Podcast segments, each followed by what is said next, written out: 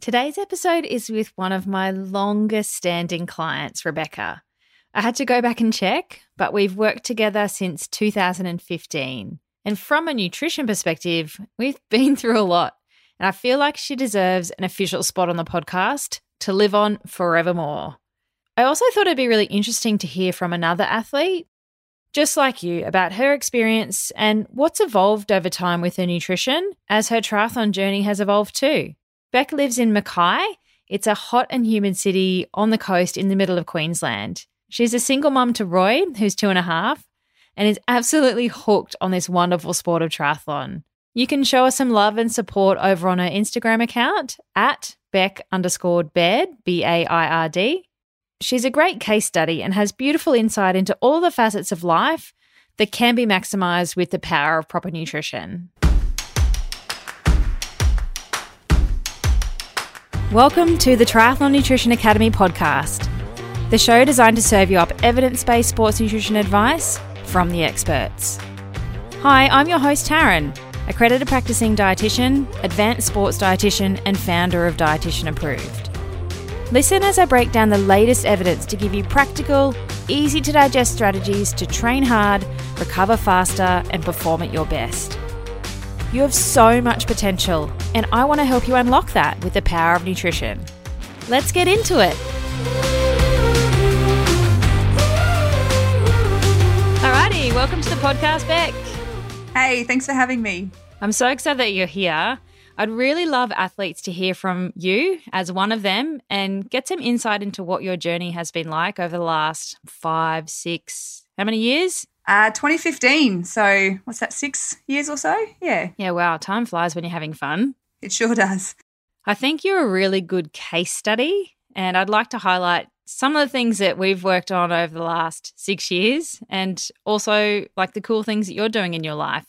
So, how do you actually pay for your triathlon habit? I'm a podiatrist. So, for those playing along at home, that's feet, not kids. Graduated in 2010 and began working in 2011 at a private practice in Mackay, and I've been there ever since.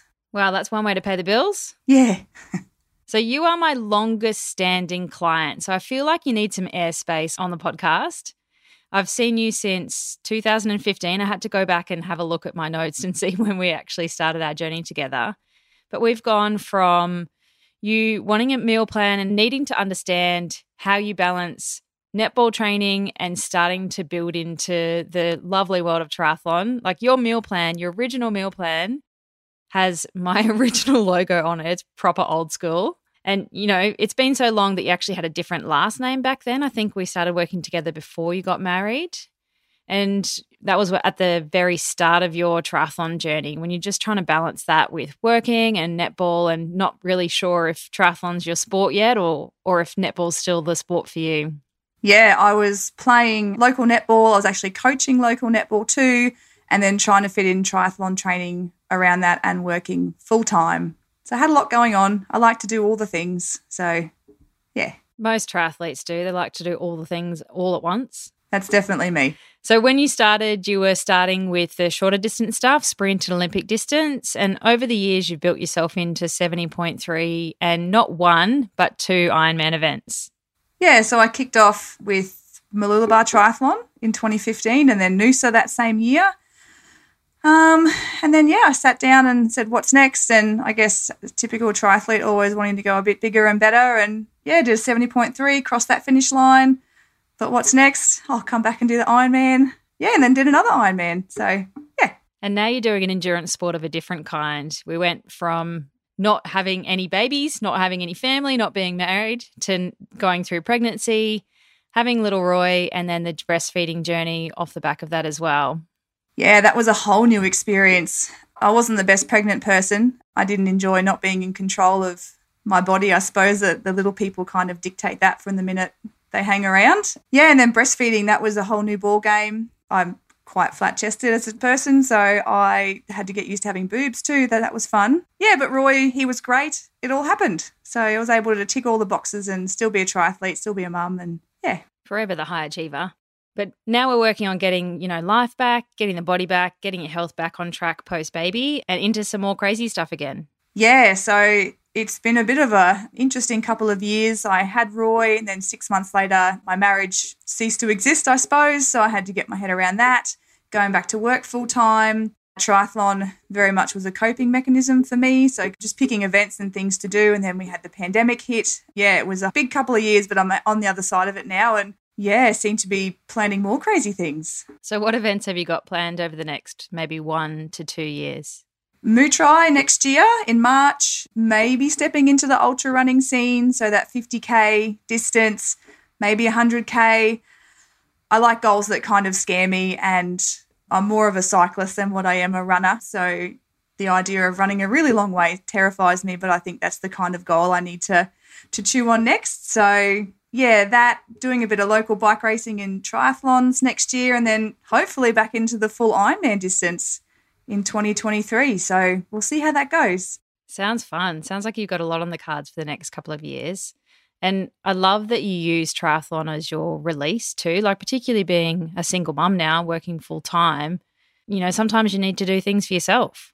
Oh, totally. Sport's always been my coping mechanism. It's just part of part of me. I just love it. And spoke to a few people in the process of my um, separation with my husband, and they told me to pick some goals. So sport's always been a big goal. So yeah, picked a triathlon, trained for that, and I just make it work. I just get on the trainer while Roy's asleep. I get on my bike once a fortnight when he's with his dad. I yeah, run. I push him in the pram. He's nearly 16 kilos now, so running is very much a strength thing for me at the moment. So, but he loves it. He sits there and he waves and says hello to everyone. He's been doing it for the last nearly two years, so he's a real pro. That's great, Beck. It's good that you can do something for yourself. It makes you be a better mother. Oh, I think so. I think if I can fit a session in, I come back, it, you know, releases all those happy endorphins. And yeah, Roy's he's he's really fun and he's really sporty too. He loves football actually. So I think when he's a bit older, I'll probably lose my weekends to carting him around to sport. But you tend to lose yourself a bit when you become a mum. You have to find yourself all over again. And I'm not the the athlete I was before I had him, but I'd like to think I'm new and improved. And yeah. And you're a great role model for him too. Seeing mum be active and doing things for yourself, that's going to make him be a better person as well. I hope so. So let's take a step back down memory lane, back into 2015. What made you decide to invest in a sports dietitian all those years ago? I had trained for Mootrai and I had no coach. I had no idea what I was doing. I just had this rough training plan.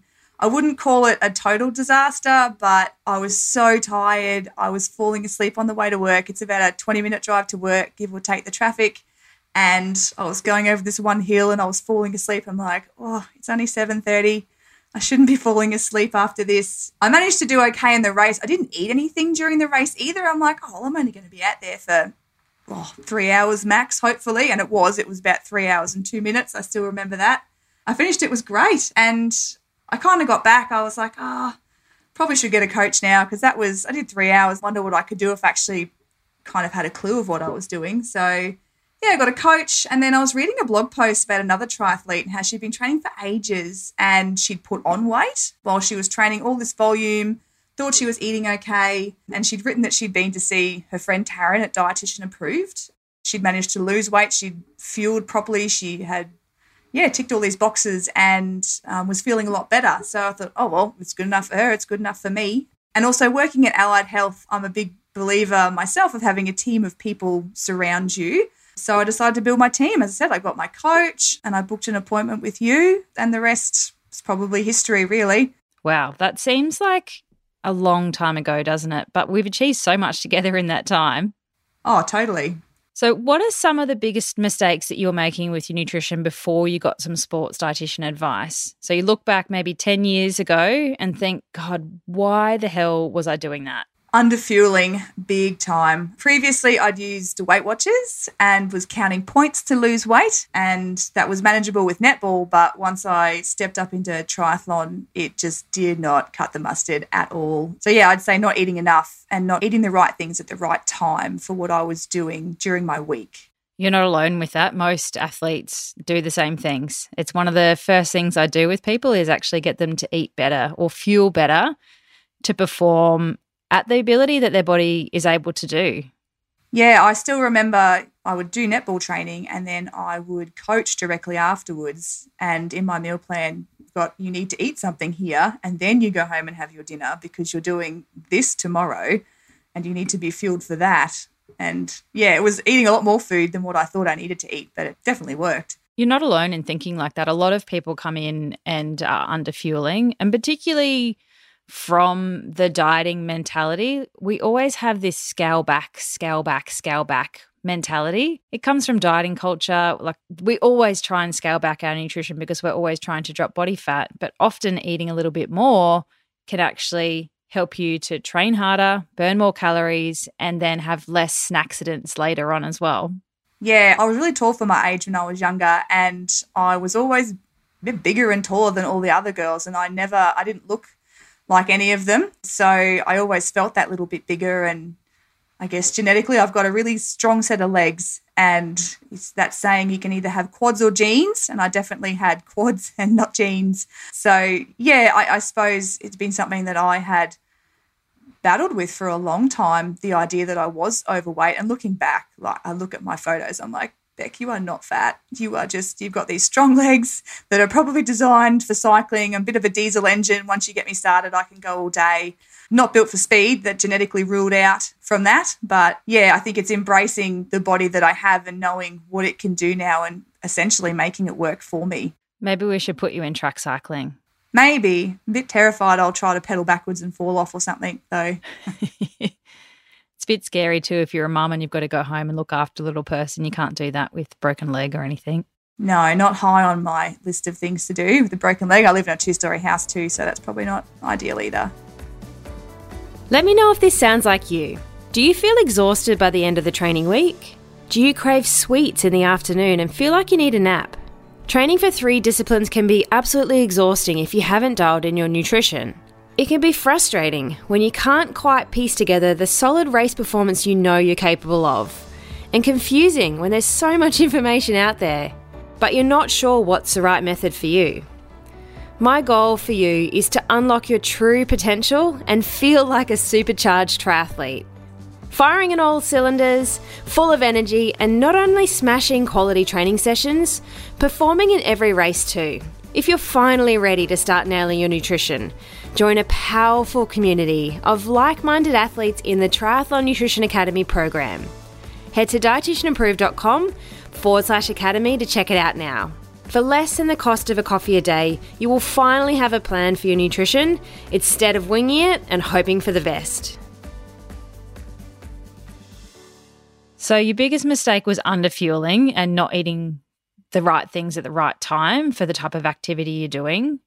What are some of the key things that you've learned about optimizing nutrition over the years? So, something you bang on about a lot periodization and not eating the same thing every day. So, if I know I've got a rest day, I definitely don't need to eat as much as a double session day. That changes again if it was, say, if it was Ironman training, having that really long ride, run off the bike, maybe fitting in a swim in the afternoon. That would be different again. Practicing what I eat on the bike, like eating while I was training, getting my head around all of that. They're probably the two biggest things that I've learned, yeah, about optimizing my nutrition. You've been known to take snacks and food for all your other bunchy mates on long rides on the weekends, haven't you? I have. I've still got a good friend. We did our first Ironman together, and uh, barbecue shapes was one of my snacks that I would take in my rolling buffet, and she still eats barbecue shapes on her long rides. Um, everyone was always marveling how much food I ate. I'm like, no, it's 20 minutes in. I have to start my banana now and right, it's an hour in, and this is how much I need to eat. I'm very good at sticking to plans. So, yeah, always eating. Like most triathletes, you're good with a plan. A lot of triathletes have that type of personality where they like to follow things. That's why Training Peaks, I think, is so effective in this market because it goes green if you do everything. So it's good to try and set up meal plans and nutrition with that in mind, knowing that if I give you something, you'll more likely just stick to it because you're a good client. Yeah, no, I do like turning my training peaks green. And with a little person that's at daycare, constantly bringing home sickness, it was a bit of a, a struggle to get my head around some of those red weeks when daycare germs got a hold of me. But learning to rest has been another skill I've had to learn. I can't keep pushing through. Especially when you're sleep deprived, there's no point pushing yourself harder and harder in that type of mindset and your body's not capable of that much when you are tired. No, and that was very early on. I was pretty lucky. Roy was a really good sleeper. I knew when he was going to wake up, I'd feed him back to sleep, pop him in the pram, we'd go for a walk. So I started squeezing in that exercise then. But yeah, sleep's still a, a precious commodity that I'll never take for granted again. No, neither. so, what are some of your favorite things you like to take on long rides now? Oh, it's been a hot minute between long rides, actually. I enjoy bananas, mega bake bars. If I'm having any kind of carbohydrate based drink in my water bottle, I'll generally pick grape Gatorade. That's a favourite. I used to eat Vegemite sandwiches, but Ironman cans are part of my race nutrition plan. And your Vegemite stacks, I was very over Vegemite by the end of my ride. Took me about two years to eat Vegemite again after that. So switched up my sandwiches and now I have a honey sandwich if I need to make it. So Allen snakes, ginger nut biscuits. Yeah, bars are easy sometimes. Uh, yeah. It's nice for other people to hear what you have during training because it doesn't always have to be sports drinks, gels, sports bars. You can have a variety of foods and fluids without sticking to commercial sports nutrition products all the time. No, and I do prefer to make my own, I guess, nutrition for that side of things. I know what's in it and I prefer to know what's going into my body during all of that. So try and keep it as real as possible. So, over the last six years, building your triathlon distances up from sprint to Olympic distance, 70.3, and then not one, but two Ironmans, what do you think has evolved most with your nutrition as you've built your distances up for your events over time? Uh, evolved, I'd say I'm a lot, I'm really good at planning now and prepping my meals and being organized with what I eat and when. So I sit down once a week and I write out what's for dinner every night. I write out my shopping list, I do my online shopping order, I work out my snacks. The less I have to think about my day to day food consumption, like I just do it once, it's done, it's set. I modify if I need to. If I know I'm not going to get a certain training session in, I know I can alter that if I need to. But yeah, just planning and routine is probably the biggest thing that's involved. I've always had a pretty good diet. So it's the preparation side of things for me that's evolved the most. Particularly being a single mom and working full time, you have to be organized. You have to have those frameworks set up for you to eat well. Otherwise, shit's going to hit the fan real quick. Yeah, so this weekend, my son Roy is with his dad, and this is my weekend to ride my bike outside and clean my bike and do all the cooking. So I, I think I might cook once a fortnight, and the rest of it's just pulled out of the freezer, reheated.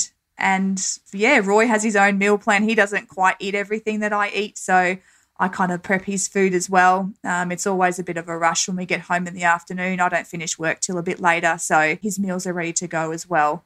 How old's Robo these days?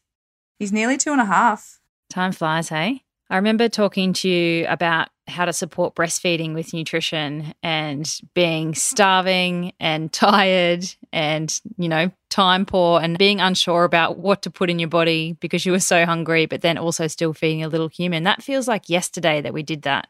Yeah, that really wasn't that long ago. And I was just so hungry. Like that breastfeeding hunger is real. And when it hits you at like 2 a.m. in the morning, like, what am I going to eat? And you were like, set up your snack station, have your water, it's all going to be there. And that worked for me. But yeah, knowing I had those choices and like easy to grab choices too, like nothing that I was a bit time poor. And I, as I said, I make a lot of things now, but when you've got a three month old and you're sleep deprived and you really don't feel like constructing a heap of food. So yeah, I had my little snack station of pre made or uh, pre bought and packaged snacks and that worked well. So you're like the model client, Beck. I'm known as a bit of a golden haired child in my training group. Actually, I can do no wrong. So I, I do like to do all the right things. I am paying for I, I do, and I do appreciate all the, I guess, the knowledge that's been passed on. So I try to make, I guess, the most of it. Awesome. So what's evolved most for you is your organizational skills and, you know, knowledge when it comes to what to prep, what to plan, what to eat, because you are setting yourself up for success. You're looking after future Beck.